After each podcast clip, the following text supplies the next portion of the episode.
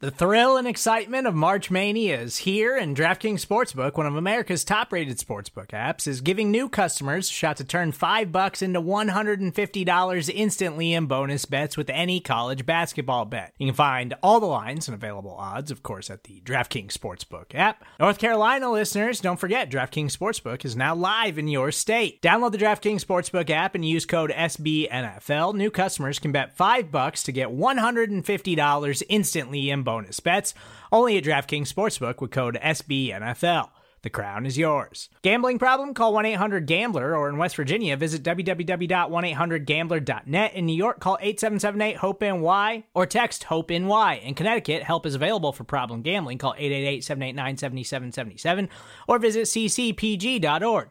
Please play responsibly on behalf of Boot Hill Casino and Resort. Twenty-one plus, age varies by jurisdiction, void in Ontario. Bonus bets expire one hundred sixty-eight hours after issuance.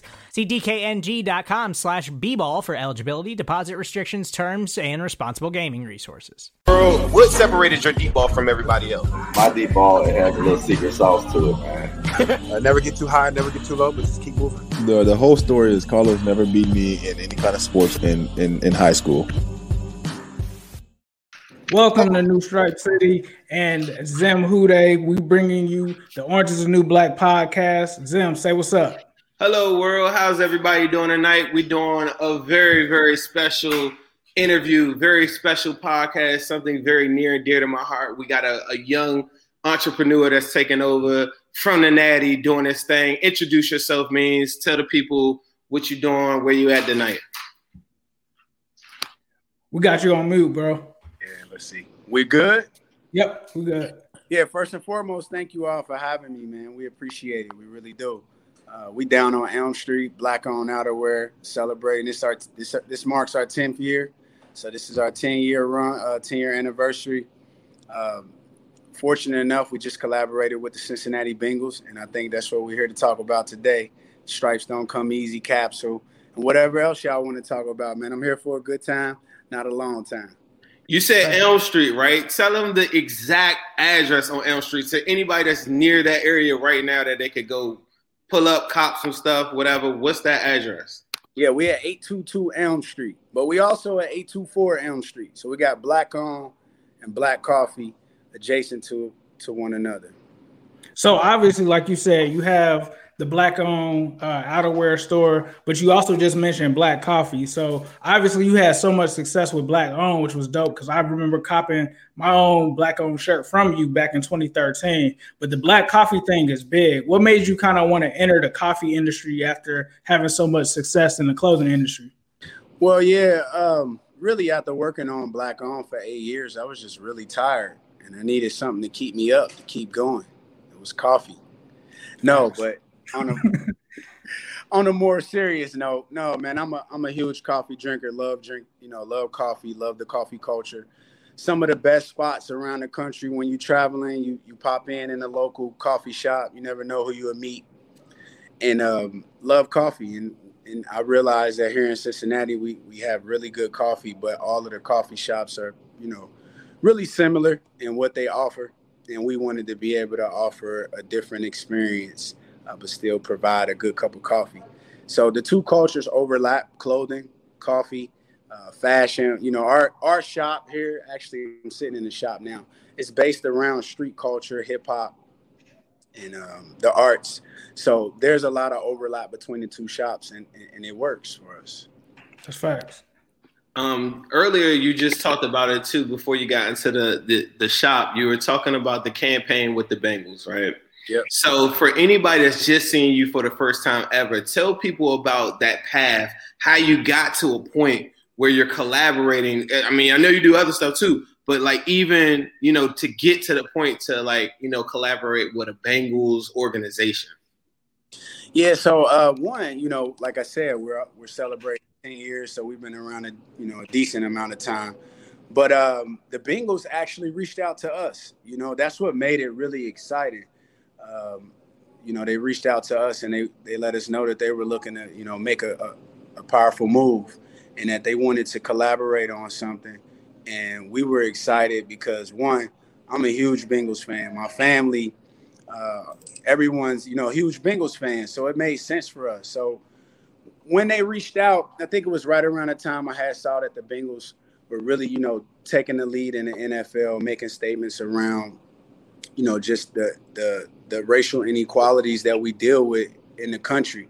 And that was big because I, I can't say that I always felt like our team, you know, made that a priority. But knowing that the new direction and that was a priority, it got me excited, and I really wanted to work with the Bengals. So, and uh, it, it's just one of those things. You grow up, you want to play for the Bengals. You know, it doesn't happen for all of us as athletes, but to be able to join a team in a very unique way was exciting. So we we wanted to get, you know, this collab out there. We wanted to we wanted it to represent something other than just fashion. Like all of our pieces, we were able to capture that as well.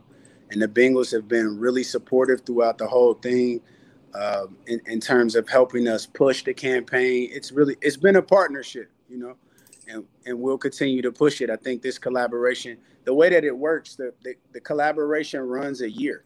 So we'll be running it for almost a year. And then after that, you know, we hopefully we continue to work with the Bengals, but it would it won't be in collaboration with the Bengals and the N F L. All right, that's dope, bro. So you said that you were a Bengals fan growing up.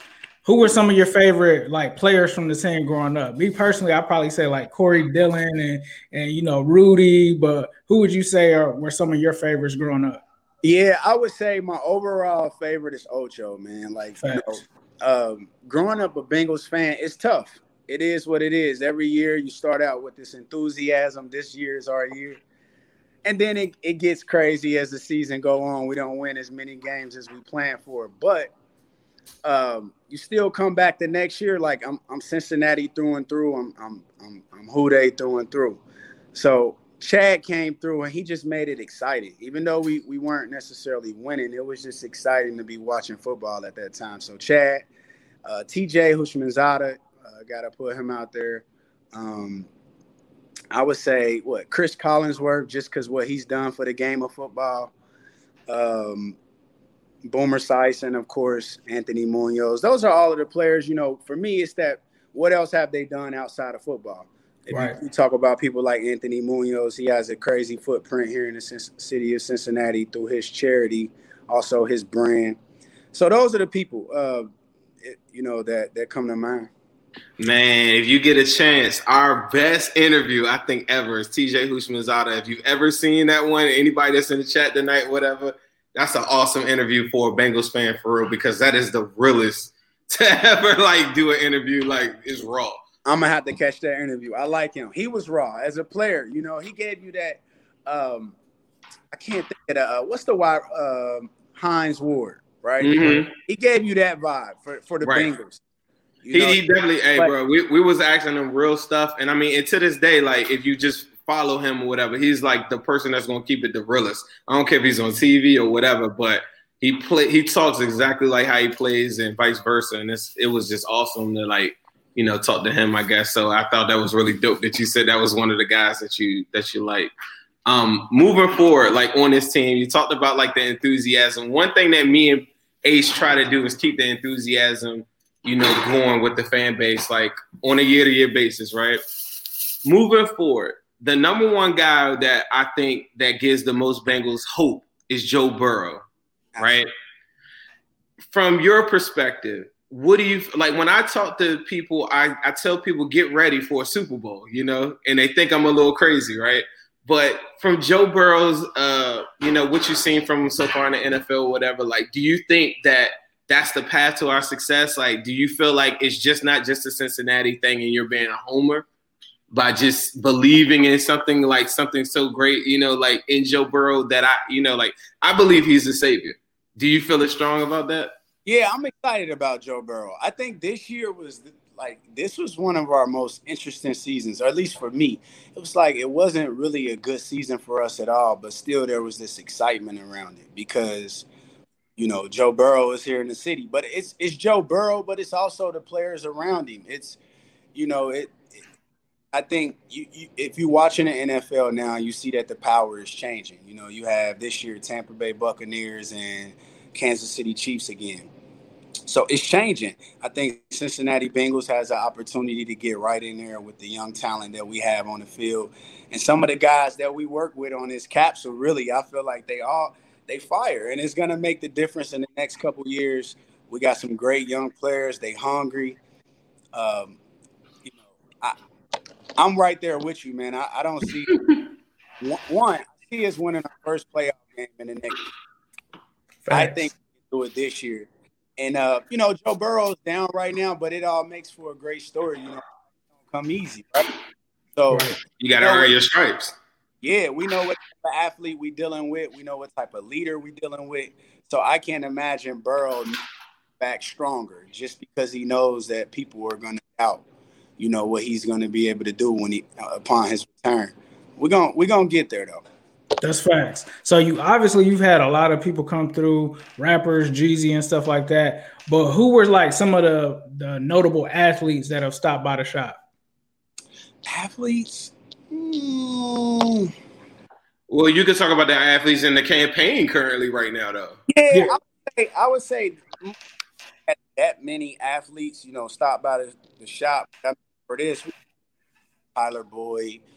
Um, we had Sam Hubbard. We had Sean Williams. Um, Von Bell. Von Bell. I mean, yeah, we got to mention Von Bell. That game against Pittsburgh, I feel like that was a Bell classic moment. A lot of people with that. Yes, sir. That's what made this. That's what made this whole project fun. You know, for myself and the team, because it wasn't. It wasn't like the Bengals were like, we want to do this thing. We're going to hand it over to you, let you do it. And or it wasn't like, we're going to do this thing with you. We're going to monitor, let you have a little bit of it. It was really a partnership. The players got involved and the players got excited. In fact, had the opportunity to get on a Zoom call with all of the players at the campaign, tell them what the vision was for Stripes Don't Come Easy. And they all really excited, and Joe Burrow was so excited that right at the end of the call, he was like, I'm on board to be a model. What? Yeah, we were so turned up about this. Like, I was turned up. I was calling like, oh. Yeah. Yeah, yeah. Model, you know, is, you, so, you know uh, what's so crazy about that? And this is just, it goes straight to this. Uh, one of my friends, uh, or I consider a friend, like through Twitter, he like D M'd me to the side. It's a white guy. And he said, hey, you know, like, it, it, what is it going to make me look like if I'm wearing an I am black, you know, I, I'm a black-owned um, shirt or sweater or something like that? It's going to make me look like I'm just a get with or something. He was like, I just really think the designs are dope. Right. And and I told him I think it's a win for for, for everybody, you know, for, you know, like if a person's like, can you speak to that to to maybe the – the the person that, that isn't black watching this and, and looking at the brand and saying like, man, that's dope. You know, like, tell, you know, like talk to them about that, I guess. Yeah. So Stripes Don't Come Easy wasn't just like because we wear stripes as a team, you know, it was, it was a reach back for me as a, as one, as a, as a black owned business, right? We, we understand the challenges without going into debt. We understand the challenges that black owners go through uh, from all aspects. Um, so that it was that part, those stripes that I had to earn to be here, to to be able to even get this opportunity, but also the stripes as a nation, as a you know, as a community, to earn those stripes that where we coexist and that we have thriving black businesses, and that isn't a threat to anyone, but we're able to celebrate that as a community as a whole. So this capsule was intended to to bring everyone together to say like, there's no divide, and the middle ground is Stripes Don't Come Easy. All right. You know, uh, in expressing that throughout the through the campaign video, it was it was good because in the past, you know, people there, there's always been those questions from uh, our you know customers who aren't black. Can I wear it? And the answer is absolutely yes. Um, our brand transcends race. We created it to empower black people, uh, of course, but in order for it to really Uh, you know, live up to its fullest po- potential, you know, have the strongest powers, everyone has to be able to embrace it and see that it's important for, you know, our communities to be represented uh, by the percentages. Like Cincinnati is almost fifty percent black. So, you know, black businesses should represent that and communities should represent that. And that's how you have healthy communications, healthy relationships, all of those things. So this capsule is for everyone. Every Cincinnati Bengals fan it, it really doesn't matter what walk of life you're from, where your background is. You're representing the Bengals. You want to be fly. Uh, you want to make that statement that you understand how important it is for businesses like ours to be in the community. It's the capsule for you. So, right. uh, yeah, stripes don't come easy for all of us. That's all the, no, that's, that's all the reason why Joe Burrow need to be with. Yeah, so, right. You know what? I think it'll come back around. I really think it was just because he, sure. he wasn't able to be one of the models. But as you see, we, we ended up with six other, you know, uh, really good, yeah. dope athletes part of the campaign.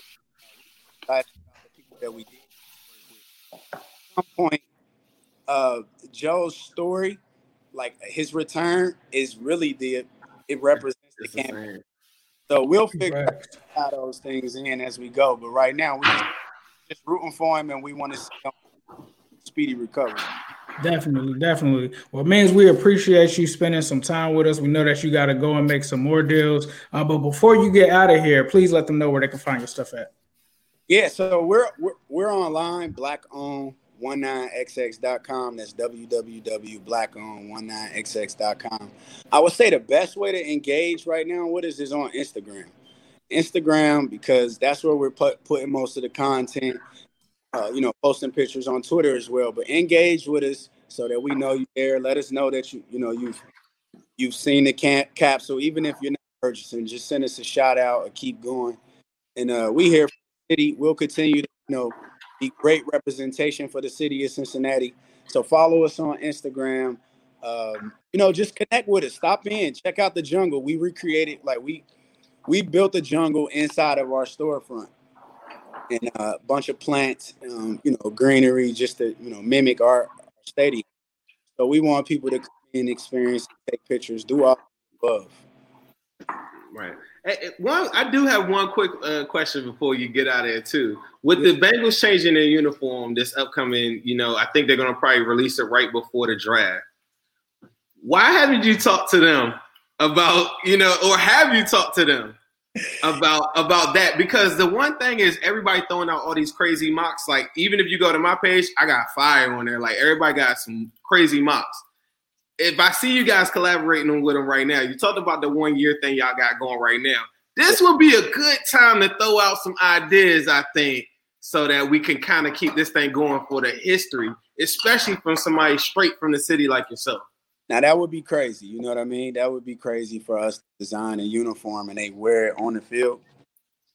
I, I'm just saying. I, I, I think it would be crazy. Now, I do I do think there's some type of litigation that's in place there because of the uniforms are produced by, what, Nike? So I don't know really what, what that is there, but we would we would love to explore it. But, I mean. Do you like the current uniforms? This year, what we played in this like, year. I think a lot of people complain about, like, what's your favorite? There's been four Bengals uniform changes, right? Yeah. But the current one, the, the most of the feedback that I get is people don't like the white underneath the underarms. I don't know if you really pay attention to, like, all the details of it. It really wasn't even a, it wasn't even really like a big topic to me until I got on social media and I saw so much, so many people saying I want to change it. And in my mind, I'm thinking, like, bro, we got the best uniforms to me. Just off the helmet, but what would you do if you could change it? Yeah, I would say I would say I agree. One, I think Bengals have one of the dopest concepts, like, and uniforms in the league, period. So, uh, but I would say my favorite, to your first question, I think my one of my, my favorite era is the, the Jeff Blake era. Like, when you see that jersey, like, that joint was crazy. And everybody didn't have, you didn't necessarily feel like you had to be a Bengals fan to wear one of those jerseys just because of how dope it was. I think because of social groups now, like, we stick to our teams more so than the fashion, and we're trying to break that as well with this capsule. Like, we want people who may not be Bengals fans but realize that it's a dope, you know, piece to rock it. Uh, I would say I don't, I don't, I couldn't give you an answer on, like, what I would change on the uniforms right now, because I would have to sit with it. I would go through the times, reach back in the archives, figure out how to twist it and make it our own. But uh, I like the uniforms. I like them. I, I like them, too. You you talked about the Jeff Blake one. A lot of people, like, that's the one that I think people fifty-fifty split on the most. Wouldn't you say, Ace, is like the, the actual, the, the tiger, when it's jumping, Like yeah, on the middle, on the middle of the, on the middle of the field. Stripes. Yeah, I I love the Jet Black one though. I got that in right. the closet right now. I kind of want to go back to those. That's just me personally. Right. Like the new kind of twist, kind of like how Tampa went back to their O G kind of uniforms, not the creamsicle, but right. the ones where they had Sap and all of them boys, and then did the new twist on it.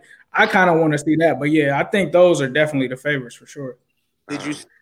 We we actually took the three D Tiger off of the, from that era and used it on the vintage T V. Yeah, like, and see, one of the comments earlier in the thing was like, "Man, I like the classic hoodie with the tiger." And then when Ace was showing the merch just now, I was like, "Bro, like that seemed like a home run thing." I, I don't know, bro. You need to use your connects and make some phone calls.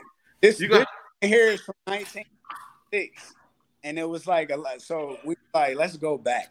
Put that on it. You know? That's another way That's that dope. I think I feel like your brand just, you know, uh, collectively just joins everybody in the city together, because just that element of it, uh, lifetime Bengals fans, older guys that I, I, you know, like when they tell me about players that maybe I've never seen, they're going to see different things on your apparel that I think connect with them. And hopefully like everybody buys into this whole thing. Actually, not hopefully, everybody will. Because this is what's going on right now, and now is a great time to be a Bengal, bro, and it's a great time to be an entrepreneur. I'm so happy you could join us. I feel like you're you're so healthy for the culture, and it's all love. And everybody that came tonight to check my man Means out, like, make sure you tell them your Twitter and your Instagram, please. Yeah, so Black On is at I'm Black On, my bad. It's at I'm Black On on everything, Facebook, Instagram, Twitter. Uh, my personal is at I'm uh, Macho Means on my He's on Instagram, Facebook, and Twitter. Yeah. Appreciate it, bro. Thank you for joining us, man. I really do. Thank you for having me, for considering us and making time for us on the show, so we, uh, you know, you know, up for a bit. I'll have to come back again. Maybe we'll do it again after more pieces. Yeah, that sounds dope, bro. Got to. I told you I got some players too that I definitely want to connect you with too. So it's it's it's it's gonna be more than enough reasons for us to connect. And I feel like it's so special that we all got together and did this. And and I think time is going to show that this is going to be a really, really important interview. Absolutely. And next year when we win and we'll link up. Yes, sir, Ski. All right, man. Yeah, y'all take it easy, man. Peace. Black on. Yes, sir. Bro. Man, that was that was a dope. That was a dope thing. I wanted to say it because I knew he was he was um, short on time, but I think that capsule that he said, like, Like you said, growing up in Cincinnati, it's always been two different sides, right? But what brings those two sides together is the Bengals. Like any kind of conversations, it's almost crazy. Like one of my friends that lives down here in Florida that's from Cincinnati, that's one of the reasons we became great friends was because of the Bengals. And I think that the Bengals bring the city together. So to do a collab like this, like the Stripes Don't Come Easy, bro, dope. I'm telling you, hey, look, when he was talking, I was just like, man, you just, you know, like this is the time when they're changing the, the uniform at this point, even if it's something small and subtle, you know, like I think about it. If I could draw or I could do different things like that, I, I know that with all the, the the the conversations that I have on Instagram or Twitter with people that are so passionate about this uniform, it did, it got me thinking like, damn, like what would I do? And like, you know, from it, I think I posted some of my favorite ones, I think, on my Instagram page. But there's some ideas and some different things that I, I think about constantly that I think um, would really, really stand the test of time. So it's just all about opportunities. And that's why I was encouraging him, like, shoot, use those connects. Like, even if all it's right. just one element of like, hey, look, I want to sketch this part and make this a part of, you know, like this era of the universe. Or like if it's like the alternate jersey or the color rush or color rush, like, like, like color rush. Man, I'm, I'm all for it. But speaking of jerseys, I don't know if you guys watched the playoffs this past weekend. There were a lot of different jerseys that went home. Cancun on three. We sent some boys home. I do want to address something real quick. Right. I put out a tweet and people thought I was coming at, uh, you know, different people. And I want to tell people that it was not coming at specific people about, like, I put out a tweet that just said that, hey, I'm a Bengals fan, and there's a lot of Buffalo love out there, right? Because the Bills mm-hmm. over the week, or it might have been a dark horse pick for a Bengals fan, considering what they did for the Dalton Foundation and these, these weird connections that we have with the Bills. Right. But for me, it was just a little too lovey-dovey. And for me, I'm just a Bengals fan, so passionate about just being a Bengals fan that I couldn't um, I couldn't imagine clapping and going crazy in my energy. If anybody's seen me on a Sunday using that energy towards another team, like it just doesn't happen. So I'm not here to tell anybody to be a fan, but I just was just saying, like, I just thought that was a little weird. If you guys are vicariously living through another team, then I don't know. Like, that's that's not the wave to me. Like, cheering for other teams or wanting somebody else to win, cool. Like, I do that every weekend. Uh, but for me, I put a little money on it. I did not want the Bills to win. And they did not. So right. Take that, Josh Allen, you and your mustache. But moving forward, I wanted to say, what were some observations over the weekend, if you caught any of the games that you could see? Maybe uh, did you get, catch any influence from those games that you thought that the Bengals could use? So I think with the first game, it was – I kind of wanted to see that just as like a fan of, of football. I wanted to see Aaron Rodgers and Tom Brady go at it, right? Because – we've always heard the comparisons. It's, it's almost very similar to, I, I take it back to basketball when you had Kobe and LeBron. They had all those puppet commercials and stuff like that. We always wanted to see them like in the finals, right? I felt like this was somewhat of the N F L equivalent of that, even though I kind of really feel like Tom Brady actually is kind of LeBron with him playing elite at like an older age. But then there's Aaron Rodgers. So it was dope to kind of see that. Uh, and then it made me feel good because, like you said, when you look around the league, you got Pat Mahomes, you got Josh Allen, you got Aaron Rodgers, you got Tom Brady. These are teams with notable quarterbacks, and we have one. Um, so that part of it made, made me feel a lot better. And then it was just seeing with these guys both having strong offenses, who was going to have that edge? Like, what was going to be the edge in that game between the two? And I think when I watched the Buccaneers and, and Packers game in the first half, it kind of was like Tom Brady just knew that he had to get as many points as he could because he knew Aaron Rodgers was coming. Like when he had that, they could have took a field goal. And, and I think that's where coaching kind of comes into it as well. But then he doesn't take the field goal and he literally throws a touchdown with like, what, one second left on the clock? Like, so that was interesting to see. And then um, Aaron Rodgers coming back and the decisions that were made by the coach to not go for it and to take the field goal was just extremely. How, how about how about Aaron Rodgers on that third and eight though to lead up to that decision, like the mm-hmm. play before? Did right. you see? You know what that play kind of reminded me of when Joe Burrow scrambled and Chase Young met him at the at the uh, pylon. Right. I mean, that's not the play that Joe Burrow got hurt on, but it's not to say that Joe Burrow's better than Aaron Rodgers. I'm not. I'm not insinuating that. I'm just saying right. that. It was so much green in front of him. I, I I played the replay, even I posted on Twitter. I just thought that he had the easiest shot to just run for a touchdown right there. And even if he didn't get it, you're looking at fourth and one. So then maybe the coach isn't even going for a field goal. And then he goes to the press conference and says, yeah, that wasn't my decision to go for it. I just felt like Aaron Rodgers should have owned that a little bit more because yeah. Yeah. to me, he kind of choked. Like the, the throw in itself, he had a couple other like plays that I thought like in, you know, uh, what's his name, Devontae Adams or whatever, you know, wasn't spectacular like he's been every single game either. And it, and I'm, that's not saying that it was his fault, but he wasn't. We watched the Chiefs play and Tyreek Hill and Kelce were spectacular. Right. So like when I talk about skill position players for the Bengals or team or guys stepping up, we need T. Higgins to be what Tyreek Hill was if you ever won a Super Bowl. And right. so that's the conversation about, like, is he a number one? Because right. you could you imagine T. Higgins even doing that, you know, like at that level? And that's where, for me, it's like load up weapons. And I mm-hmm. saw Tom Brady has a lot of weapons. And, oh, yeah. And, oh, yeah. And, and, and, and the Definitely. Chiefs have a lot of weapons. Mm-hmm. And I just think that that's a super underrated thing. It's like load it up. And you could fix some other things later. You cannot negate. You cannot uh, skip past the offensive line ever again. Right. Like that's very clear because the pass rushers that are still left are going to come get you.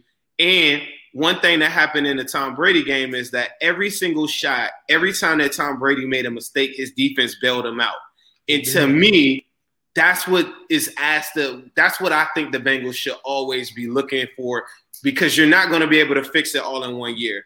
Early Tom Brady for the Patriots, the first two years of him starting was two hundred yards a game and methodically, you know, move down the field, control the time of possession and win football games, right? Right. Joe Burrow should be put in that same type of position in his early years because he's got a long way to go to probably being this champion that, you know, that we all believe we we we think he is. But to throw fifty times a game, I thought, like, looking at the Buffalo Bills game, you don't have a shot without a balanced team. And I thought that was very telling, too. It's like you can live and die by throwing the football, and the, the Bills died throwing the football, and, and it was good enough against teams that were really good, but it wasn't good enough against teams that were excellent.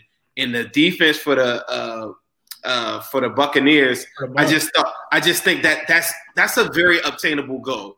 Top fifteen defense, right, for the Bengals, in a in a defense that rises to the occasion in big moments. Five sacks with, with impact sacks. Players, like yeah, right. you, you're not going to get five sacks from this front, right? But, but uh, opportunistic defense that's going to be able to make plays when they count and matter the most. That's why you have Mackenzie Alexanders and Von Bell and Carl Lawson, people that can make plays so that even if you don't have the best defense the world's ever seen, when it's time to make a play, go make a play. And you want that from your quarterback. And I think Joe uh, Joe Burrow is more than capable of doing it. But I think a lot of blueprints were put out there this, this past weekend. No, I agree. I think, like you said, the Tampa Bay Bucks, they just have a really – really good balanced team. You know, you talk about three seasons ago, I'd probably say their defense was nowhere near where it's at now. And it kind of started with picks like Devin White. They went and got Shaq Barrett, free agency signing. So piece by piece, they went and traded for Jason Pierre-Paul. I think they already had Levante David. They went and drafted some young corners. I think um, S M B, Sean Murphy Bunting, he had the interception. He's, he's a beast. They, they took one dude from – What's the dude? What's the safety that they took last year? His dad was in the N F L. He's was that the dude that he knocked himself out the game with that hit with the, on his shoulder, number thirty-two or thirty-three?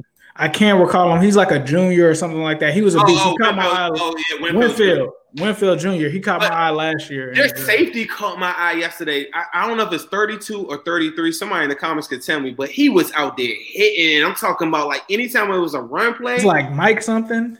I forgot. I cannot think of his name. My mind, my mind went blank. But Winfield Junior didn't play in the game. He is going to play in the Super Bowl. Uh, Antonio Brown will play in the Super Bowl. And then on the opposite side, Le'Veon Bell is going to play in the Super two, Super Bowl. Two. Right, right. No, I was just speaking to like how they built their defense and stuff right, like that. Right. Vita Vea and stuff. Vita Vea and stuff like that. Edwards, yeah. yeah he knocked himself out of the game doing exactly what I'm talking about. Like meeting it. Like Von Bell.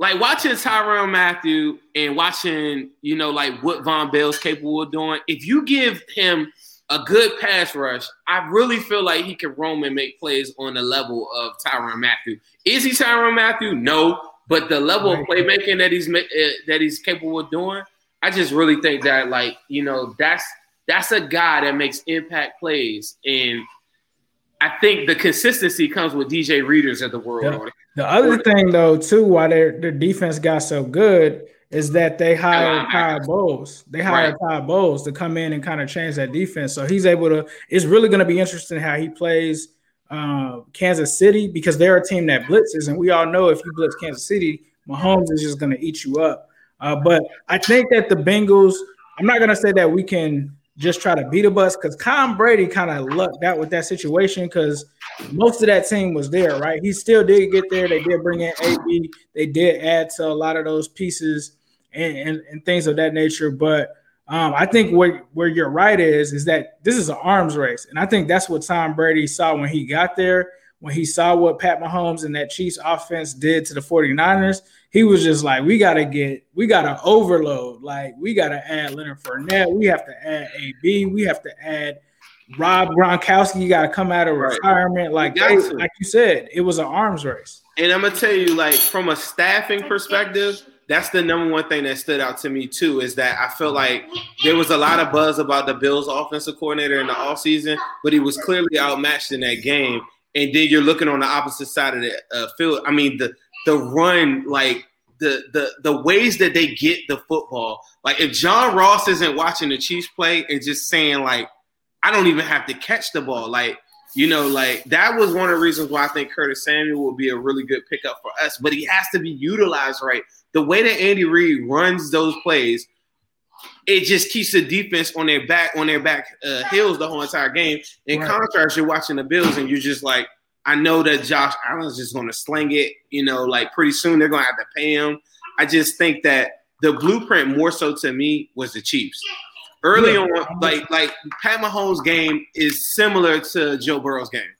Early on in uh, Pat Mahomes, well, he doesn't have the arm strength, but as far as like what he's asked to do for his football team and what he's capable from a mobility standpoint. He's not the fastest guy. He's going to scramble. He'll make you pay if you cheat and you go man and turn your back to him, right?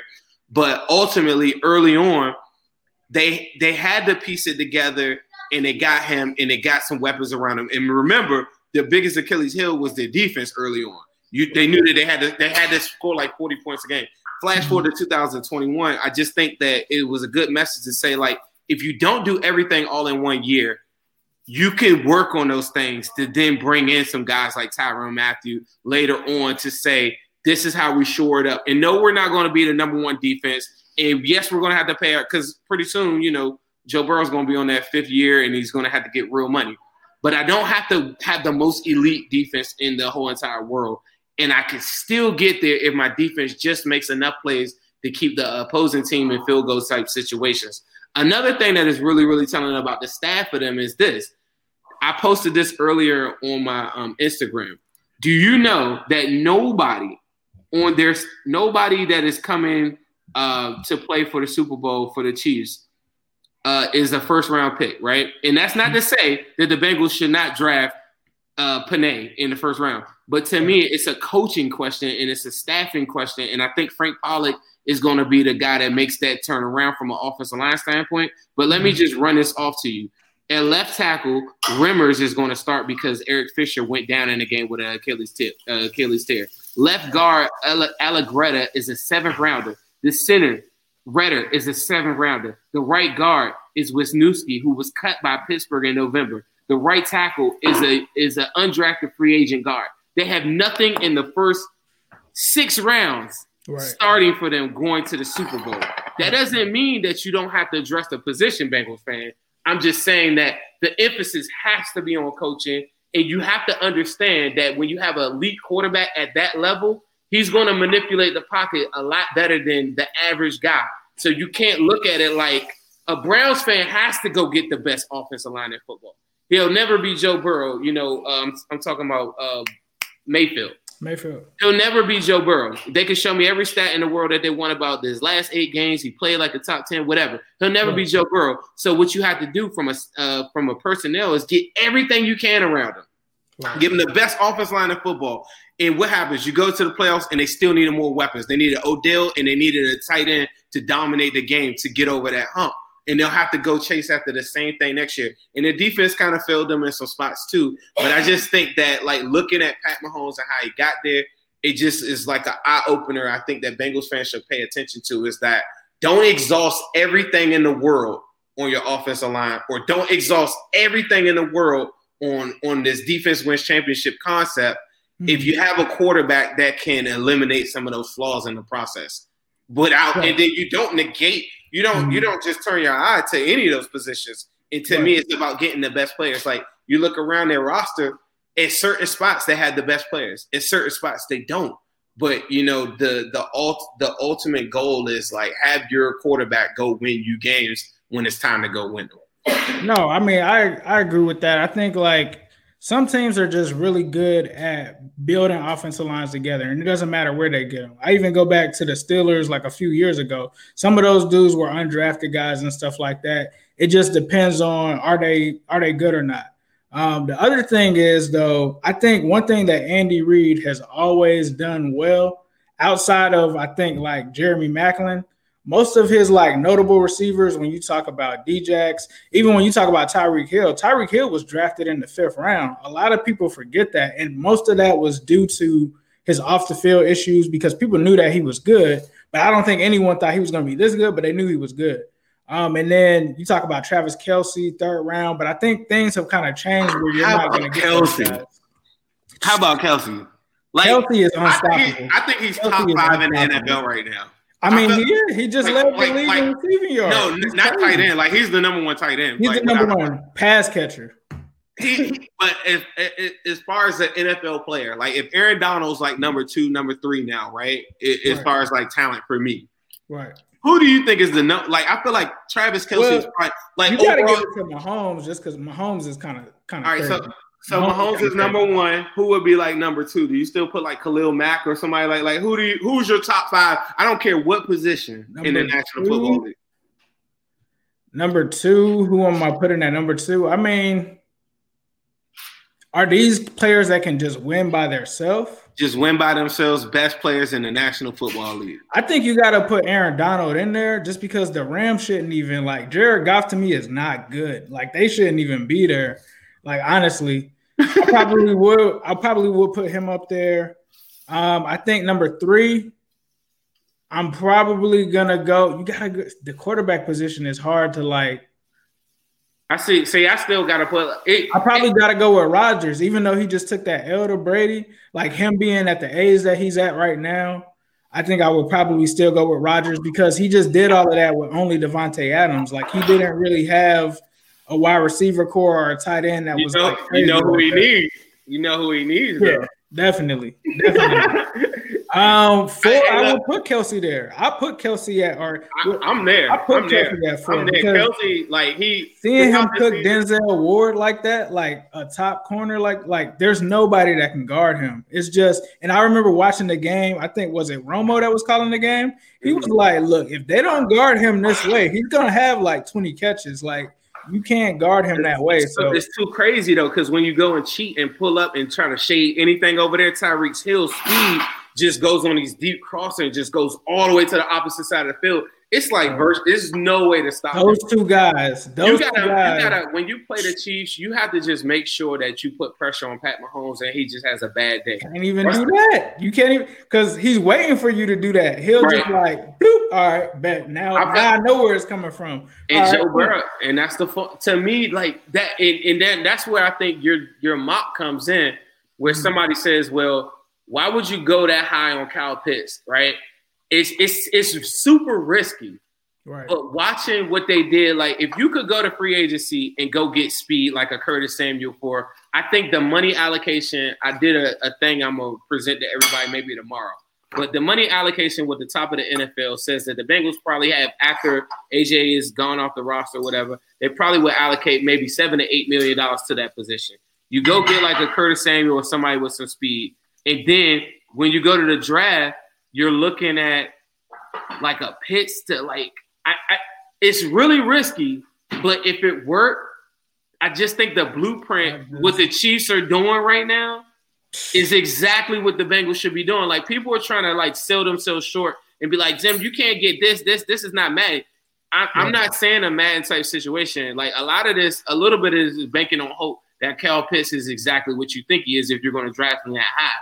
But if you're looking at the formula on how the Chiefs got really, really good, really, really fast, like they got fast, really, really good. Like five years ago, the Chiefs, you would have never thought about the Chiefs in the Super Bowl. Now look at them. They're looking at, right. oh, well, I mean, I guess with Alex. If you, let me ask I don't, you. I don't think you would have thought they would have won a Super Bowl is what I'm saying. And they just, with, with, the, with, the, with a supreme head coach and then one quarterback that has the power to to to cross out a lot of flaws, right. You were able to like get something in place and then start going to legitimately start talking about a dynasty that quick.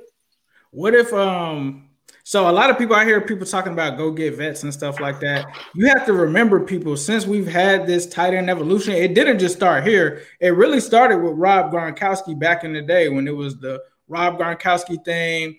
Um, the Aaron Hernandez, Jimmy Graham and all of that. But if you remember they got pissed, like a lot of tight ends got pissed because they're like, we're putting up receiver numbers. We need to get paid like receivers. So when you say you want to go and get a younger vet tight end like that, just realize you're still going to be paying that same number as you would a wide receiver. You have to remember, if I'm not mistaken, correct me if I'm wrong, Zim, C J. Uzomah, I think, makes around like six or seven million a year, and that's C J. Uzomah. So you're talking about getting someone better than him, like a Jonnu Smith or something like that, you're gonna have to pay. Like the name, the name I keep on hearing is uh, Everett from the Rams, which probably, and I hear Josh Reynolds a lot too, mm-hmm.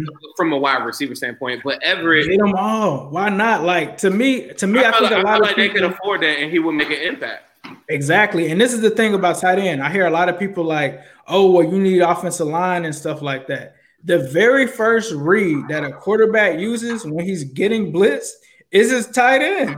So, like, nobody's going to be like, when you have someone like Kyle Pitts or Evan Ingram or Travis Kelce, and they're going out, nobody's leaving them wide open. They're, they're not going to blitz that linebacker because they know that if they do that, he's there and he could take it to the house all the time. And that's what the quarterback safety blanket is. So if we add one of those to our offense, I just think that it would it would be, you know, a big help for this offense just overall. And it's just a guy that's a mismatch for a linebacker, for a corner, for anyone that you put on him. This man is like six five, two hundred forty pounds, like, and he can jump. Like, that's that's scary. I mean, we have literally sat here as Bengals fans and have been worried about any tight end tearing us up because it's such a hard right. position to kind and, of stop. And, and Eifert and Eifert for years. I mean, there was two there was two seasons in there where I, arguably you could say Eifert was top two tight end in the league. Nice. Like there was nice. two seasons where you could say that.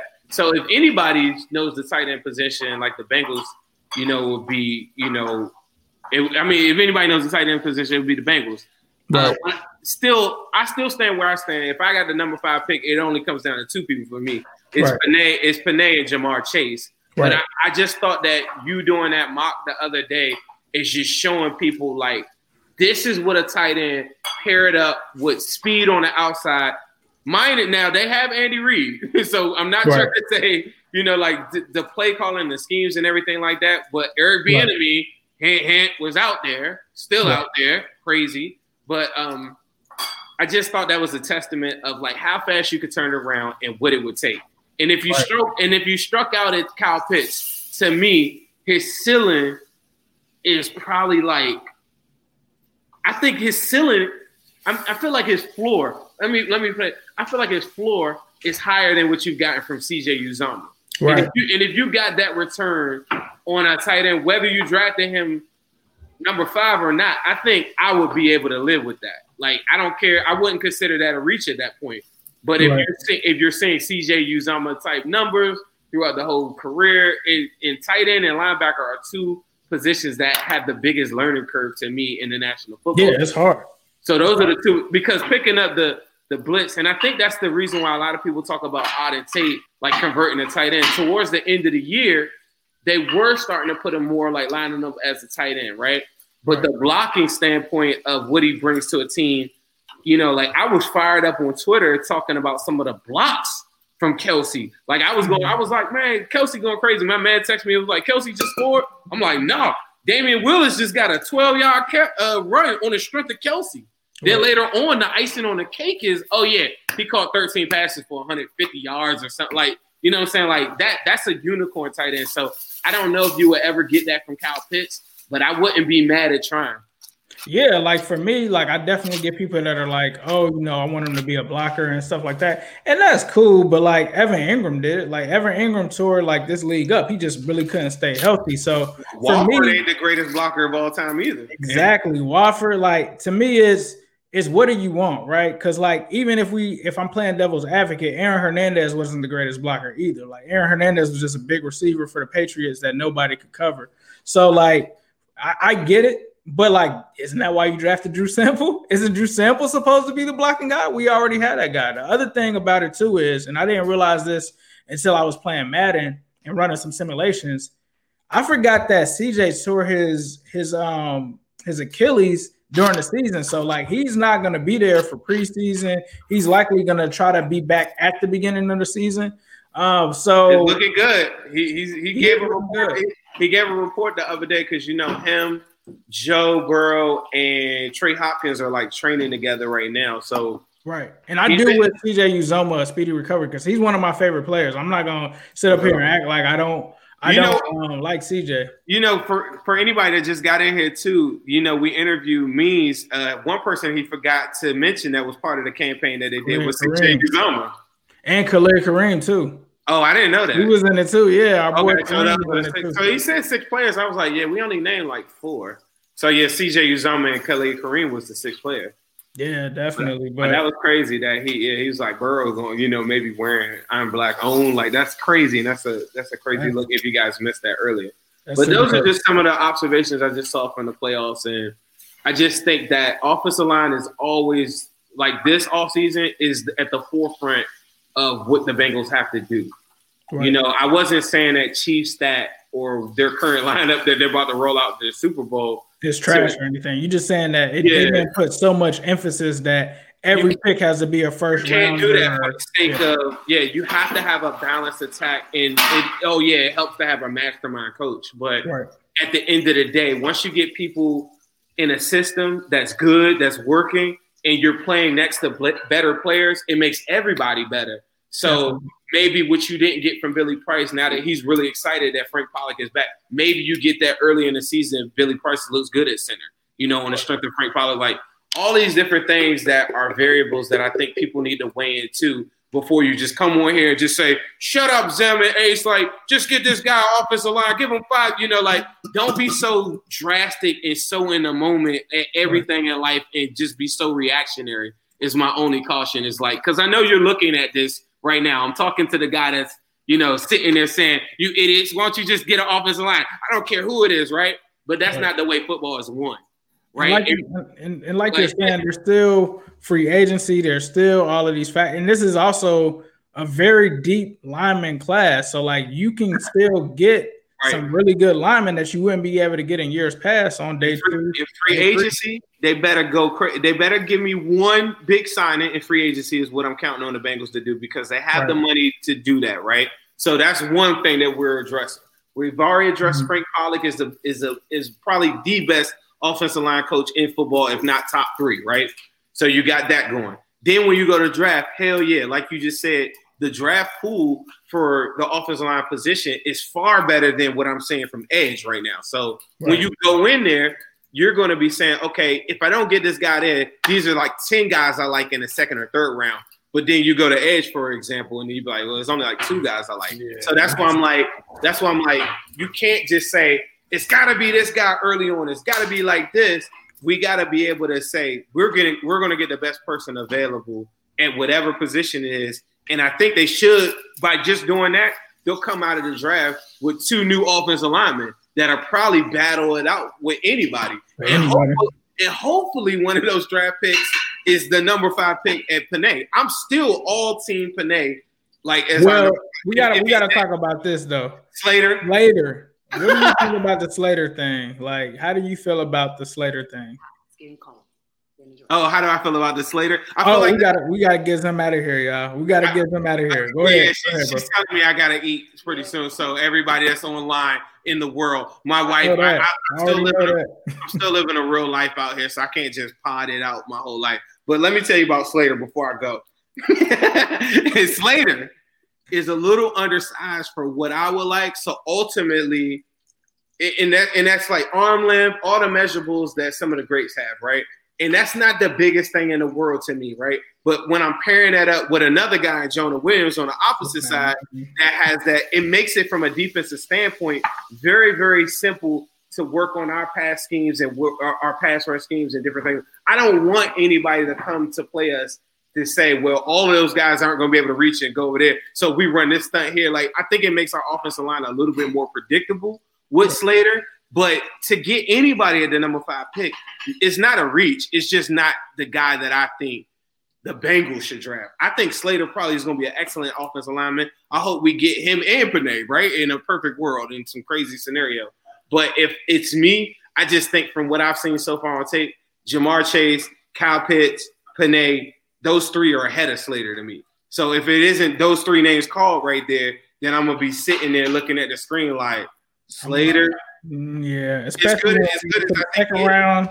And, like, let's just say Leatherwood is there. Like, nah, I'd rather have, like, Jamar Chase and Leatherwood or Kyle Pitts and Leatherwood than, than that. So and, that, and that's that's the dilemma is you'll go to the board, you'll look at that and be looking at those players and saying, damn, We we didn't get those guys, and and it's going to feel like a reach. It's right. impossible to reach at number five to me because Slater is going to be really, really good.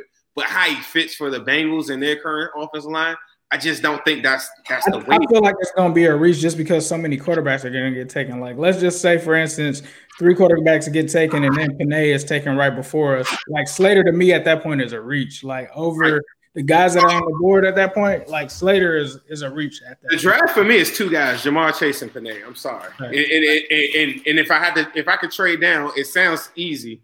It's not that simple. But if I could trade down, I would entertain like ten guys. Like, you know, then you could get me on board with Parsons or or or or Sante Samuel Junior Or, or I mean, I don't. I'm just throwing out whoever. But you can get me on board with a lot of guys. Right. Uh, if if I were in the trade down. So we're about to get ready to wrap up and get out of here. Mister Whisperer says, is Parsons in the conversation if if Sewell and Chase are gone? We kind of answered this last week. He's not really in the, the conversation for me unless you're claiming on using him as an edge rusher. But based on us needing offense, he's Parsons isn't there for me on, on that aspect. Would adding him hurt the development of the other linebackers by taking away playing time? Nah, because if he can step in day one, if you feel like Parsons is that guy, which if you're picking him in the top five, he should step in day one. I'm not worried about anybody else. I'm plugging him in from day one. Uh, but thank you guys for, for joining us here at the Orange is the New Black Podcast. And was there anything that you want to say before we get out of here? Nope. I want to say thank you to Macho Means again. Um, I'm Black On is a is a wonderful brand, so I'm, I'm really, really glad that we got a chance to talk to him. Uh, Ace is wearing some of it now. If you missed that earlier in the show, please make sure you follow him. Very, very grateful, very thankful to have him on the show. And um, be looking for more stuff. Like that's that's downtown in a natty, somebody representing and working currently with the Bengals. Like, how about that? How about to develop a clothing line and then work with your favorite team, you know? That's dope. That's dope. When I saw it, I had to get it, like, immediately. And if you guys are listening, there should be a link in the description for that, um, directly to the Stripes Don't Come Easy merch. He said that they're going to be doing that for a year. So stay tuned. They're going to have more pieces coming, and I'm definitely going to be grabbing some more pieces myself. But thank you guys uh, for tuning in for the Orange is the New Black Podcast. Be sure to follow Zim on Instagram at Zim underscore Hude and on Twitter at Zim Hude. Burrow, I mean, uh, mock uh, friend, uh, free agent mock three point oh coming up soon, where we're going to have a fan on here. Next episode. Hello, world. What separated your deep ball from everybody else? My deep ball, it has a little secret sauce to it, man. I never get too high, never get too low, but just keep moving. The, the whole story is Carlos never beat me in any kind of sports in, in, in high school.